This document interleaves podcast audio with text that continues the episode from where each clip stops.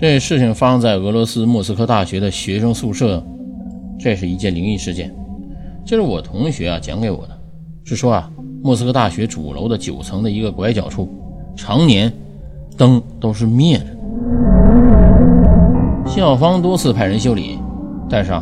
都是检查电路什么的，那都是好的，但是灯泡装上就是不亮。那不亮的灯在内侧房间全都是空的，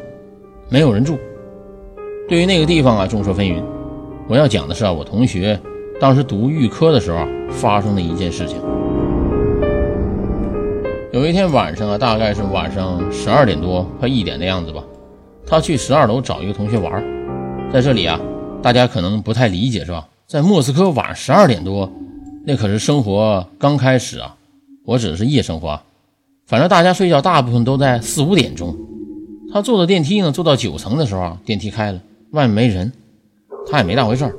因为常年坐这电梯人都知道，经常有人按梯按了这电钮之后，他不耐烦了，然后就走楼梯了。等他再上来的时候那地方当然就没人了。可是他把这门关上之后还觉得关不上，于是他就走楼梯。本来从电梯里一出来往左边一拐就是楼梯，可他却鬼使神差的从那个没有灯的宿舍那边走过去了。他走另外一段楼梯，事后据他所说，他觉得那段路很近，然后呢他是一般都走那条路，没什么不正常，除了没灯。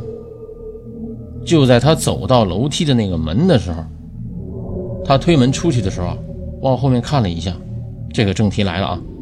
他看见一个白色的球一样的东西在走廊的两侧来回晃动，那白球的大小那形状很像是人头，但是那球状物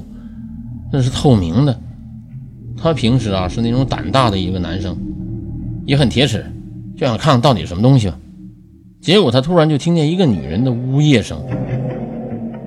就像是那种很凄惨很压抑的哭声，分别就是一个球体发出来的。他事后和我说那个球体看起来就像是一个短头发的人头。事后没什么稀奇的，